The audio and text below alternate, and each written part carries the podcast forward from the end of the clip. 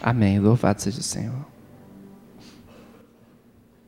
Eu já vou pedir perdão antecipado dos irmãos, porque hoje eu estou um pouquinho gripado. Então, se eu tossir um pouquinho, vocês vão aí me perdoando. Amém? Irmãos, é, tivemos na, na quarta passada é, trabalhando com Apocalipse capítulo 12. Os irmãos lembram? Então falamos do conflito espiritual. Dissemos que a grande questão do conflito espiritual é que foi dado um, um, uma arma de vitória para a igreja que é o testemunho. Inclusive o texto diz que o dragão foi vencido pelo sangue do cordeiro e pela palavra do testemunho daqueles que é, mesmo em face da morte, se apresentavam, apresentavam suas vidas ao Senhor. E ficamos de fazer hoje o desdobramento do conflito espiritual e tratarmos um pouquinho sobre como funciona isso. Então é isso que queremos fazer antes de entrarmos no capítulo 13, porque o assunto a seguir seria o capítulo 13. Então eu gostaria que os irmãos acompanhassem um pouquinho comigo. Pode passar, Jorge. Pode seguir. É, quando falamos de conflitos, conflito espiritual, existe uma série de conflitos, né? inclusive o embate mesmo que acontece, as guerras, mas a Bíblia ela seleciona com muito cuidado essa questão das guerras e do conflito para dizer que isso tem uma fundamentação espiritual. E como falando dessa fundamentação espiritual, dizemos até daquilo que há no coração das pessoas. Que, por exemplo, o Salmo 55 diz que o coração de alguns parece é, é, que dentro do coração tem guerra, mas quando a pessoa fala, a fala sai mansa. Né? Então, existe aí um engano, existe uma coisa terrível, uma hipocrisia, porque a guerra vem do coração. E Jesus Cristo fala isso, que o problema é exatamente do que, que o coração está cheio. Né? E aí a boca fala o que o coração está cheio. E por isso muitos conflitos acontecem, porque já está engendrado essa malignidade no coração. Mas também em Romanos 7, 23, o apóstolo Paulo, desenvolvendo esse tema sobre o pecado, ele diz que existe uma inclinação do mal se a mente não está santificada. Ele chega a dizer bem assim: o bem que eu desejo fazer, não consigo fazer. O mal que eu determino que eu não quero fazer, quando eu vejo, eu já fiz. E às vezes nós estamos aconselhando, escutamos exatamente isso. A pessoa fala, pastor, eu fiz tudo certinho. Quando chegou no final, dei tudo a perder. E aí por quê? O que eu não queria, mas eu discuti, tomei os pés pelas mãos. Então, é dessa situação que o apóstolo Paulo está falando. Então, existe um conflito também por causa dessa inclinação do coração. Isso está lá em Romanos 7, 23. Mas Efésios 6, 11, 12, ele diz que além dessa questão do problema da falsidade, e da tentativa em ser bom, mas existe fraqueza dentro do coração, existem ainda poderes de trevas que trabalham e que operam contra nós. Esse texto é muito importante. Efésios 6, 11 e 12, ele diz assim: Não temos que lutar contra carne e sangue, mas sim contra os principados, contra as potestades, contra os príncipes das trevas desse século, contra as hostes espirituais da maldade nos lugares celestiais. Portanto, tomai toda a armadura de Deus para que possais resistir no dia mal e havendo tudo ficar o quê? Firmes. Esses lugares celestiais que falam é uma tradução muito difícil. A palavra é, é, epuranos do grego quer dizer o seguinte: essa atmosfera ao nosso redor, né? Você olha para cima, vê essa abóboda assim, é isso daí, né? Eles pensavam no Uranós lá em cima, céu de Deus, e o Epuranos o que está em volta que você vê. Então pensava-se o seguinte, que esses espíritos de trevas, esses principados, eles estão ao nosso redor. Por quê? Porque não, não se achou mais o lugar para ele no céu. Não foi isso que nós lemos em Apocalipse 12 na semana passada? Miguel pelejou, não foi? E aí não se achou mais o seu lugar no céu. Então, nós encontramos uma situação de um embate, de um conflito espiritual. Por isso dizemos que vamos falar sobre esse desdobramento do que nós conhecemos biblicamente sobre esse conflito. Por favor, Jorge. Então, a Bíblia traz uma consciência de que, de fato, existe uma luta, uma luta espiritual.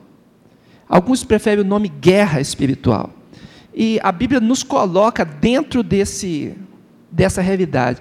O próprio Deus, ele é chamado, biblicamente, de o Senhor dos Exércitos. E diz lá em Êxodo que o Senhor é homem de guerra. O nome do Senhor tem a ver com a peleja. Diz que ele é o Senhor das hostes do céu dos anjos, né? O Jeová Sabaô, o Senhor dos exércitos, é um nome hebraico muito forte e que às vezes nós encontramos traduzido na Bíblia na linguagem de hoje simplesmente como o eterno, né? Mas é uma tradução assim um pouco reduzida, porque o Senhor dos exércitos quer dizer que Deus comanda as hostes do céu. Bem, se Deus já é apresentado assim, então a Bíblia queria nos indicar alguma coisa, que vamos notar esse, esse contexto. E quando fala dessa consciência ainda do conflito, Efésios 6, do, de 13 a 17, eu coloquei aqui só o início, né, o 13, diz bem assim: Portanto, tomai toda a armadura de Deus, para que possais resistir no dia mal e, havendo tudo, ficar firme, não foi isso? Então, observa: se nós temos um Senhor que ele se apresenta como esse grande general, esse rei que rege e tem para si os exércitos do céu. E a Bíblia diz que devemos estar revestidos desta armadura de Deus. Então os irmãos vão entendendo, discernindo onde a Bíblia quer chegar com essas conclusões. Pode passar. Então, além disso, a Bíblia diz que nós devemos é, estar apercebidos dessa luta espiritual e existe até um, uma exortação, um insistir da Bíblia com relação a isso. Segundo Coríntios, segunda carta de Coríntios 10, 3, 6, o apóstolo Paulo fala assim, a gente anda na carne. Por quê? Porque estamos aqui, né, no mundo físico. Andamos na carne. Mas quando nós vamos lutar, quando vamos militar, não pode ser segundo as armas da carne. Irmão, as armas da carne, elas são conhecidas. As pessoas lutam com, com, com a sua ira, com a sua força física, com o seu armamento bélico, né? com seus estratagemas. Elas fazem os seus conluios e conseguem as suas, os seus aconchavos e vão. Não é a arma espiritual. Então a Bíblia diz: nós não utilizamos a arma da carne. As nossas armas, como é que diz ali? São poderosas em Deus para a destruição de fortaleza. Quais são essas fortalezas espirituais? Então a Bíblia diz com muita, assim, com muita propriedade e de uma forma muito clara. São poderosas em Deus para a destruição das fortalezas destruindo os conselhos e toda altivez que se levanta contra o conhecimento de Deus, e levando, e levando cativo todo o entendimento à obediência de Cristo. Observe, irmãos, o nosso entendimento, nós precisamos vencer essa batalha exatamente onde está a nossa mente, exatamente na, na, na, na é uma luta de, de mentalidade. Por quê? Todo mundo, todo raciocínio que está no mundo é para nos levar para longe de Deus. Quanto mais uma pessoa se aproxima, eu vou chamar aqui de força gravitacional, ok? Para a gente ter assim um, um símbolo, né, uma alegoria. quando eu estou mais próximo dos valores do mundo, a força gravitacional do mundo vem me puxando. E essa gravidade que me leva para perto dessa grande massa carnal e de iniquidade, de impulsos e desejos, tudo isso vem nos atraindo, começa onde? Começa na mentalidade. Aí a gente começa a pensar, o, o, o nosso pensamento fica conformado com este mundo. E lá em Romanos 12 o apóstolo fala como? Não vos conformeis com este mundo, mas transformai-vos pela renovação do vosso entendimento. O apóstolo Paulo fala assim: cingindo os lombos do vosso entendimento. Esse cingir vai colocar uma coraça. Então ele diz: temos que estar protegidos, porque se deixarmos, irmãos, nenhum de nós é forte o suficiente. Você teve uma lição que, que foi muito cara para eu aprender, e eu gostei de ter aprendido na minha vida espiritual, eu acho que é muito preciosa. Foi a seguinte: eu sou fraco. Que lição boa, irmãos. Descobri que eu sou fraco. Quando eu descobri que eu sou fraco, eu parei de ficar querendo parecer forte. E agora eu me aproximo de Cristo, vou humilde a Ele e falo: Senhor, me fortalece. Quando eu vejo a aparência do mal, eu falo: se eu ficar perto da aparência do mal, o que, que o mal faz? Me leva. A Bíblia fala para fazer o que da aparência do mal? Fugir. Eu não tenho que ficar convivendo com, com o mal. Então, esta lição é uma lição abençoada. Porque quando eu estou fraco, aí sim eu estou forte, porque não na minha força, mas na força do Senhor. Eu lembro de uma vez que eu estava participando de um, de um debate, e a pessoa que estava do outro lado, representava as trevas, tinha muito mais gabarito intelectual do que eu. E quanto eu falava uma coisa, ele falava duas, três. E eu, na vaidade do meu sentido, vaidade da minha intelectualidade, achando que eu ia vencer o debate por mim mesmo. Preparo e coisas. Ô oh, irmão, é uma ilusão. O príncipe das trevas, ele trabalha muito bem. E ele é velho, antigo. Então ele tem mais experiência que a gente, conhece o gênero humano, ele observa. E a gente está aí achando que pode alguma coisa. Quando eu notei o que estava acontecendo, Aí eu falei, calma lá, Senhor, me perdoa. Pai, eu clamo a Ti agora revestimento pelo sangue de Jesus. Purifica-me, Senhor, do meu pecado, purifica-me da minha vaidade. Senhor, eu quero ser um instrumento Teu nesse debate. E quando eu falei isso, irmãos, mudou tudo. Porque aí eu me rendi ao Senhor. Então eu dei espaço para que o Espírito Santo falasse. E aí, quando o Espírito Santo fala, discerne, realiza a obra, é diferente? Aí que nós estamos na bênção do Senhor. Né? Abre a tua boca e eu tá, encherei. É isso que acontece. Então, foi uma benção, né? foi uma vitória, foi uma coisa linda que Deus fez, mas foi uma lição preciosíssima para mim. É disso que a Bíblia fala. O meu pensamento precisa ser levado cativo, porque aqui é que acontece a maioria das batalhas. Amém? Se a minha mentalidade é vencida, logo, logo o meu coração será também. E precisamos tomar cuidado com isso. Pode seguir. Precisamos atender essa orientação bíblica. Eu falo assim: militar a boa milícia. Conselho do apóstolo Paulo para Timóteo: milita a boa milícia que foi concedida para você. Não nos embaraçarmos com o negócio desta vida. Ah, tem gente que pensa que esse texto fala assim: olha, fecha tudo, se enclausura num canto, se afasta de todo mundo e fica vivendo só naquela salinha. Não é assim, irmãos. Eu tenho um conhecido lá no Rio de Janeiro que ele fica repetindo oração enquanto ele anda na rua. Então ele fica repetindo orações: Senhor, tem misericórdia, Senhor, tem... Senhor, me dá a graça. Sabe para quê? Para não pecar. Aí ele anda, tadinho, ele é doidinho, mas é um, um maluco beleza, entende? Aí ele vai, vai orando, Senhor, Senhor, daqui a pouco ele olha para alguma coisa, ele vai, oh, pequei. Aí continua.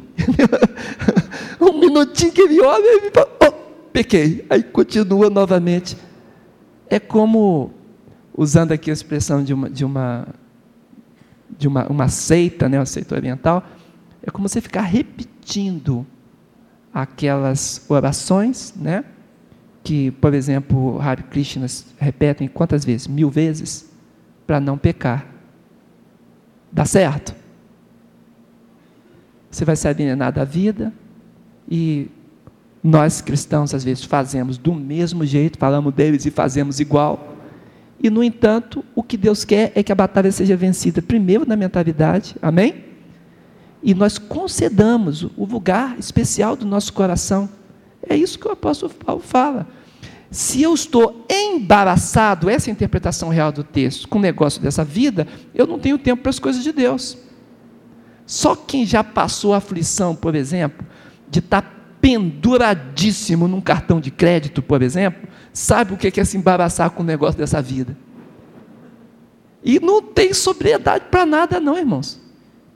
É uma luta e a, a mente e tal. É, é mais ou menos isso. Se embaraça com o negócio. Conta uma mentira que você tem que ficar sustentando depois para se livrar de alguma coisa. Outro dia eu estava orando com um adolescente, veio me procurar. Falou, pastor, eu não aguento mais de tanto pesadelo. O diabo está me atentando toda noite. é mesmo, irmão? É pesadelo, pesadelo, pesadelo, eu não consigo dormir. E às vezes eu acordo gritando. Eu falei, puxa, que coisa terrível. E foi, queria vir aqui para o Senhor orar por mim para expulsar esse maligno da minha vida. Eu falei, com mau prazer, irmão. Mas antes me fala uma coisinha só. E o que, que é? Consciência está pesada por causa de quê? O que foi que você fez que você não consegue confessar e que está vindo para o teu sonho. Baixou a cabeça. Tem uma coisinha, né? e não é uma coisinha, né? Coisinha, né? O que eu quero dizer, irmãos, é que nós precisamos seguir o nosso trabalho sem nos embaraçarmos nessa vida. Esse é o sentido do texto, amém? Esse é o sentido.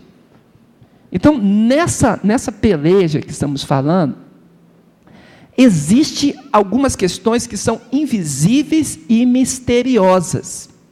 Então, como se dá esse conflito espiritual? Nessa parte que se refere propriamente a Satanás. É isso que queremos mostrar. Estava pedindo para o Silas me ajudar aqui com a ilustração. Eu achei esse dragãozinho tão amistoso. A gente faz assim, né? Fica cultivando aí um, sei lá, uma abertura para Satanás, fica brincando com ele na mão assim, né? E nós vimos que o dragão na, na, semana passada é o símbolo da, de Satanás, né? o dragão, a antiga serpente, diz Apocalipse, né? Então, o dragão se refere à, à serpente antiga, né? Com, com, patas que era se envolveu com, com, com Eva naquela tentação. Então, observa o seguinte: mas cada um, isso diz Tiago, é tentado quando atraído e engodado pela sua própria concupiscência. Depois, havendo a concupiscência concebido, dá à luz o pecado. E o pecado, sendo consumado, gera a morte. Observe, irmãos. Então, quando a Bíblia dá orientação objetiva desse combate espiritual, ela diz que a tentação, ela começa onde? Cada um é tentado quando atraído pelo quê? sua própria o quê? Concupiscência, seu próprio apetite pelo pecado. Somos nossos desejos. A gente bota a culpa no inimigo, né? Ele usa da ocasião. E ele faz um bom trabalho, tá? Usando da ocasião. É especialista nisso, para nos derrubar e nos vencer. Agora, tudo começa na ocasião do coração. Olha, tem pessoas que você é, pode deixar, por exemplo, uma pilha de dinheiro em cima da mesa, e aquilo é indiferente. Você sai, volta, o dinheiro está lá. Tem gente que vê um pouquinho de dinheiro, mas coça e fica inquieto, e não pode trabalhar como caixa nunca, não é verdade? Às vezes centavos são retirados, né? Então, o que acontece? Quando a pessoa tem um desejo, uma concupiscência, outros são para sexo, outros são para poder, né? Cada um tem um, um, uma área sensível. O desejo atrai o pecado correto. É aí que o inimigo trabalha. O pecado certo para cada desejo. Então, cada um é tentado quando atraído primeiro pela sua concupiscência. Depois é que as coisas vão acontecendo. Começa no coração. Então, ah, o que as pessoas chamam, é, muitas vezes aí, de cura interior, eu tenho um outro nome para cura interior. Eu chamo de santificação das motivações interiores. Se eu santificar, irmãos, as minhas motivações, o meu coração, eu vou ter uma profunda cura interior. Amém? Isso mexe e realiza a obra de Deus. Pode seguir. Quanto ao recebimento da palavra de Deus, a Bíblia é muito clara. A palavra de Jesus Cristo, na parábola da semente. Ele diz, do semeador e da semente: ouvindo alguém a palavra do reino e não entendendo, vem o maligno e arrebata o que foi semeado onde? No seu coração. Esta é a semente que foi semeada ao pé do caminho. Então, quando não há entendimento, o inimigo tem como retirar essa palavra do coração, desviar para outras coisas. Uma vez eu, eu aprendi que os trombadinhas funcionam. Eles, os, os ladrões que são chamados de trombadinhas, eles dão esbarrão nas pessoas e quando ele dá um esbarrão, a tensão do organismo é chamada para aquele ponto. E nós funcionamos, funcionamos muito assim, esse negócio da concentração de sangue, e por isso nós chamamos de chamar a atenção. Né?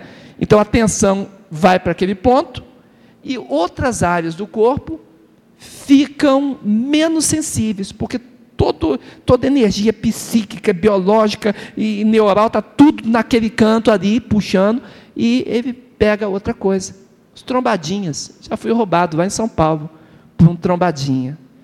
Esbarrou em mim. Eu fiquei, falei assim, que coisa, estou andando que só tem eu e ele. Como é que esse homem conseguiu esbarrar em mim na calçada? E estou andando com as minhas duas bolsas, né?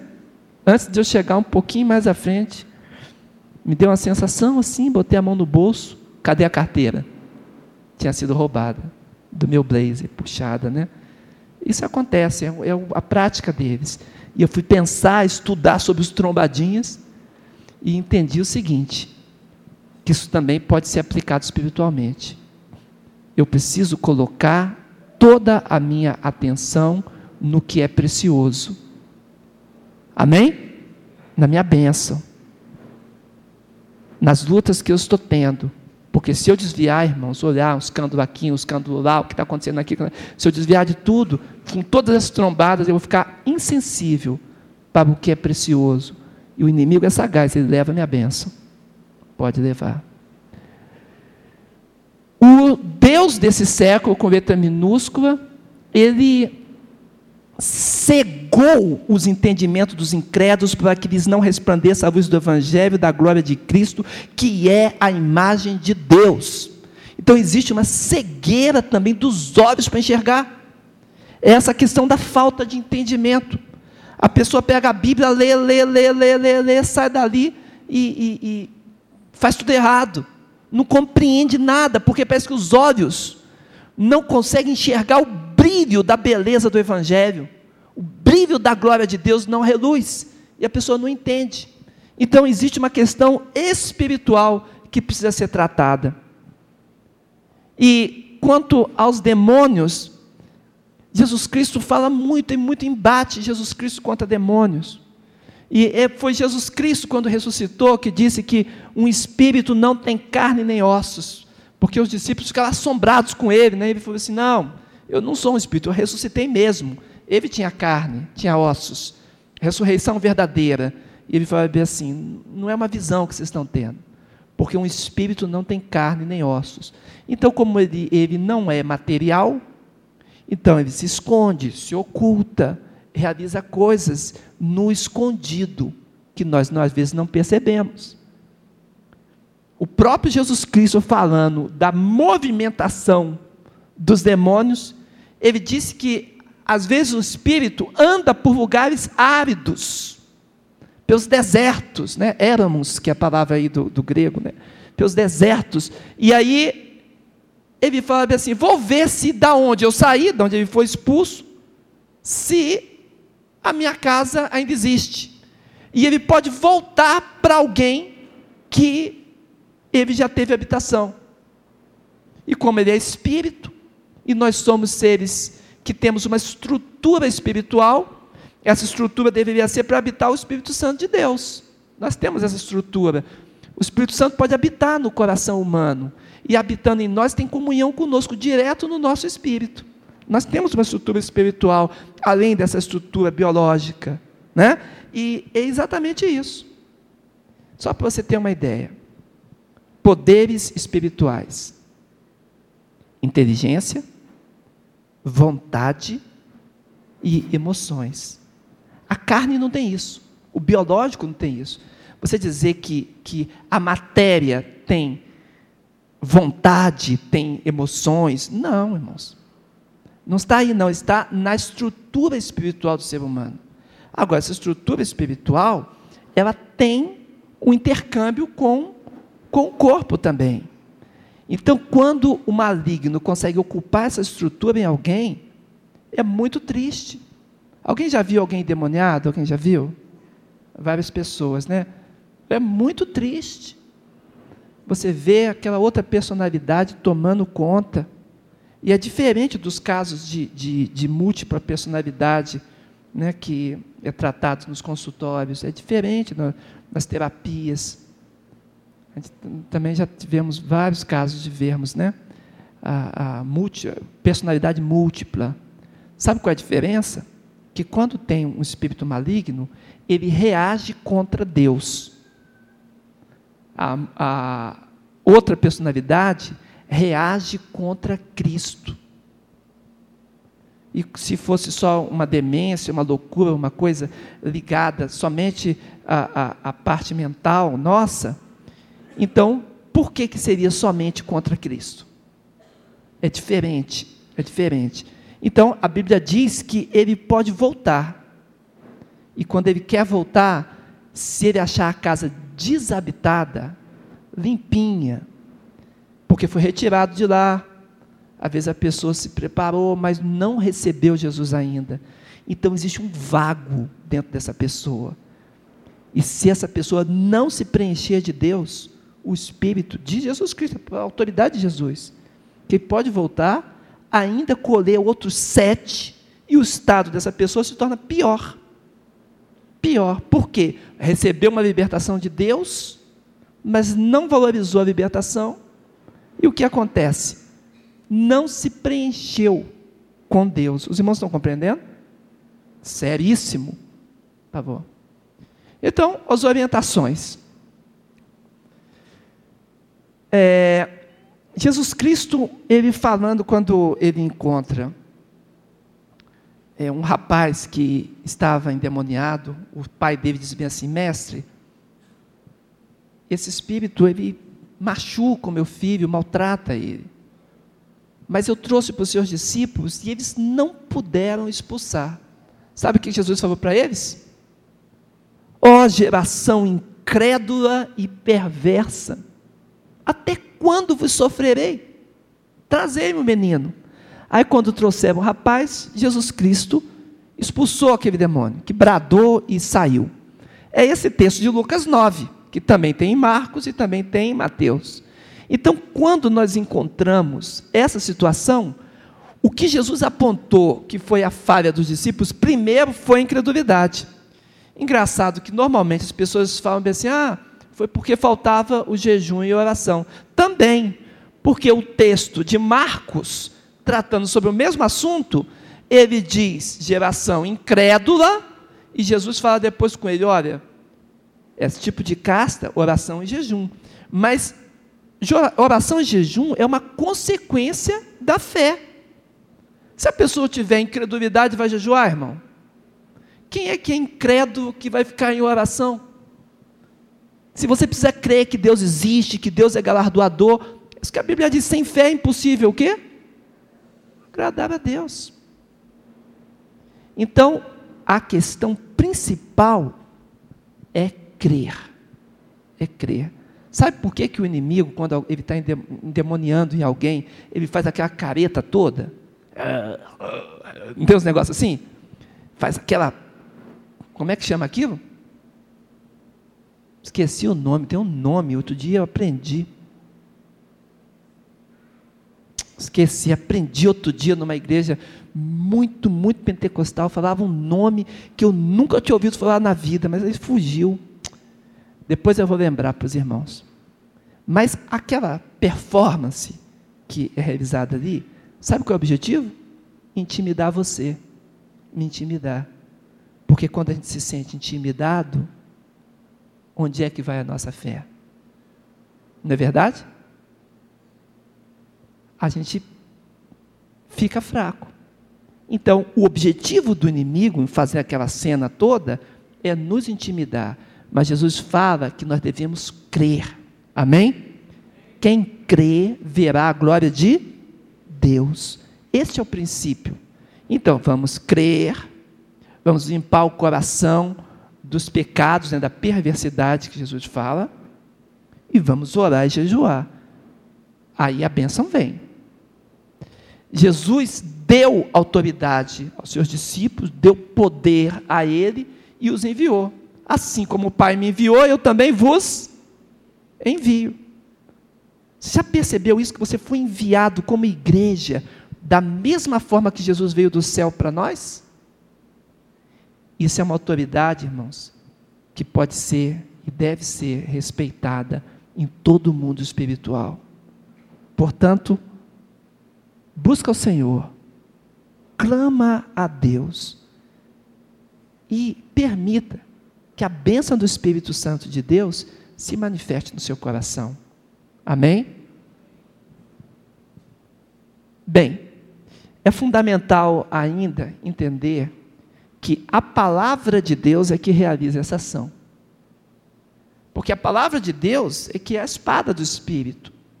Então a Bíblia fala assim: porque a palavra de Deus é viva e eficaz, mais penetrante do que espada alguma de dois gumes, e penetra até a divisão da alma e espírito, juntas e medulas, e ainda é apta para discernir Interessante. Então, a palavra de Deus pode penetrar no âmago do ser. Aquilo que ninguém, não tem psicologia, não tem filosofia, aquilo que não tem como a gente chegar lá. A palavra de Deus pode chegar e realizar essa obra. Sabe o que a Bíblia está querendo dizer? Que é pela palavra que nós podemos ficar completamente libertos, limpos, purificados. Quem pode dizer glória a Deus? É de Deus, irmãos. Por favor. Mas a questão não acabou, não. Porque na quarta que vem, nós vamos voltar para o capítulo 13, estamos no capítulo 12, né? Fizemos só a pausa pelo desdobramento. Mas aí nós vamos falar do capítulo 13 de Apocalipse. O que, que o capítulo 13 fala? Besta que emerge do mar, besta que emerge da terra e o número da besta que é o quê? Meia, meia, meia. Engraçado que esses dias eu estava vendo na internet um, um cidadão que tem aí, acho que eu vou até mostrar para vocês na, na quarta que passar um pouquinho do vídeo dele. Um cidadão que tem uma. Não sei se eu posso chamar o nome de igreja, porque, acho que não. O pessoal do louvor pessoal do louvor da igreja, todos eles com a camisa com o número 666. Todos eles. E na, na entrevista eles falam bem assim: é, dizem que o número 666 é um número amaldiçoado, mas não é não, é uma benção. Já viram isso? Alguém já viu? Ai, que bênção que ninguém viu, né? Pois eu quero dizer para os irmãos: é um dos maiores trabalhos lá em Miami O homem está milionário, já era milionário, né? E ele diz que ele é Jesus Cristo. E agora, no mês de maio, ele esteve aqui em São Paulo. Mês de maio, esteve em São Paulo. E eu conheço pessoas que eram de Deus e caíram. Não acredito mais em nada, Bíblia, mais nada. Só nesse cidadão, que tem o nome de, quem sabe? José Luiz. Pois é, José Luiz, o homem da igreja 666, que está aí no mundo realizando a sua obra. Vamos ver isso domingo, na próxima quarta. Vamos mostrar isso, se Deus nos permitir, né? Amém, irmãos? Mas queremos ver algumas implicações disso. Observa, não adianta pensarmos no Apocalipse escatologia e olharmos para o futuro, o que vai acontecer, sem olharmos o que está acontecendo agora. Não adianta pensarmos no padrão de santidade que terá no céu, sem requerermos para nós agora esse padrão para que a gente possa estar lá. Amém? Então, essa escatologia que estamos estudando tem esses dois sentidos. Vai lá e volta cá. E vamos ver que hoje, no nosso tempo, isso já está acontecendo. E nós precisamos estar despertos para isso. Vamos orar? Pai amado, louvado seja o teu nome. Eu quero te dar graça, Senhor amado, pelo teu cuidado, porque o Senhor nos permite estudar as tuas coisas, Senhor, abrir a Bíblia com liberdade, Senhor. Eu te agradeço, Senhor amado, pela obra de Jesus Cristo na nossa vida. Oh, grande Deus de poder e de glória, que segurou bem forte na nossa mão e nos arrancou, Senhor amado, nos arrebatou do mundo de trevas para o mundo da luz de Jesus. Obrigado, Senhor, porque o Senhor quebrou os nossos grilhões e agora pertencemos a Ti. Ó Senhor, ainda permite que nós participemos dos Teus mistérios, Senhor. Muito obrigado, Senhor, por tamanha graça. Graça, graça, graça de Jesus. Que o teu nome seja glorificado, Senhor. Por Jesus Cristo. Para todo sempre. Amém, Senhor.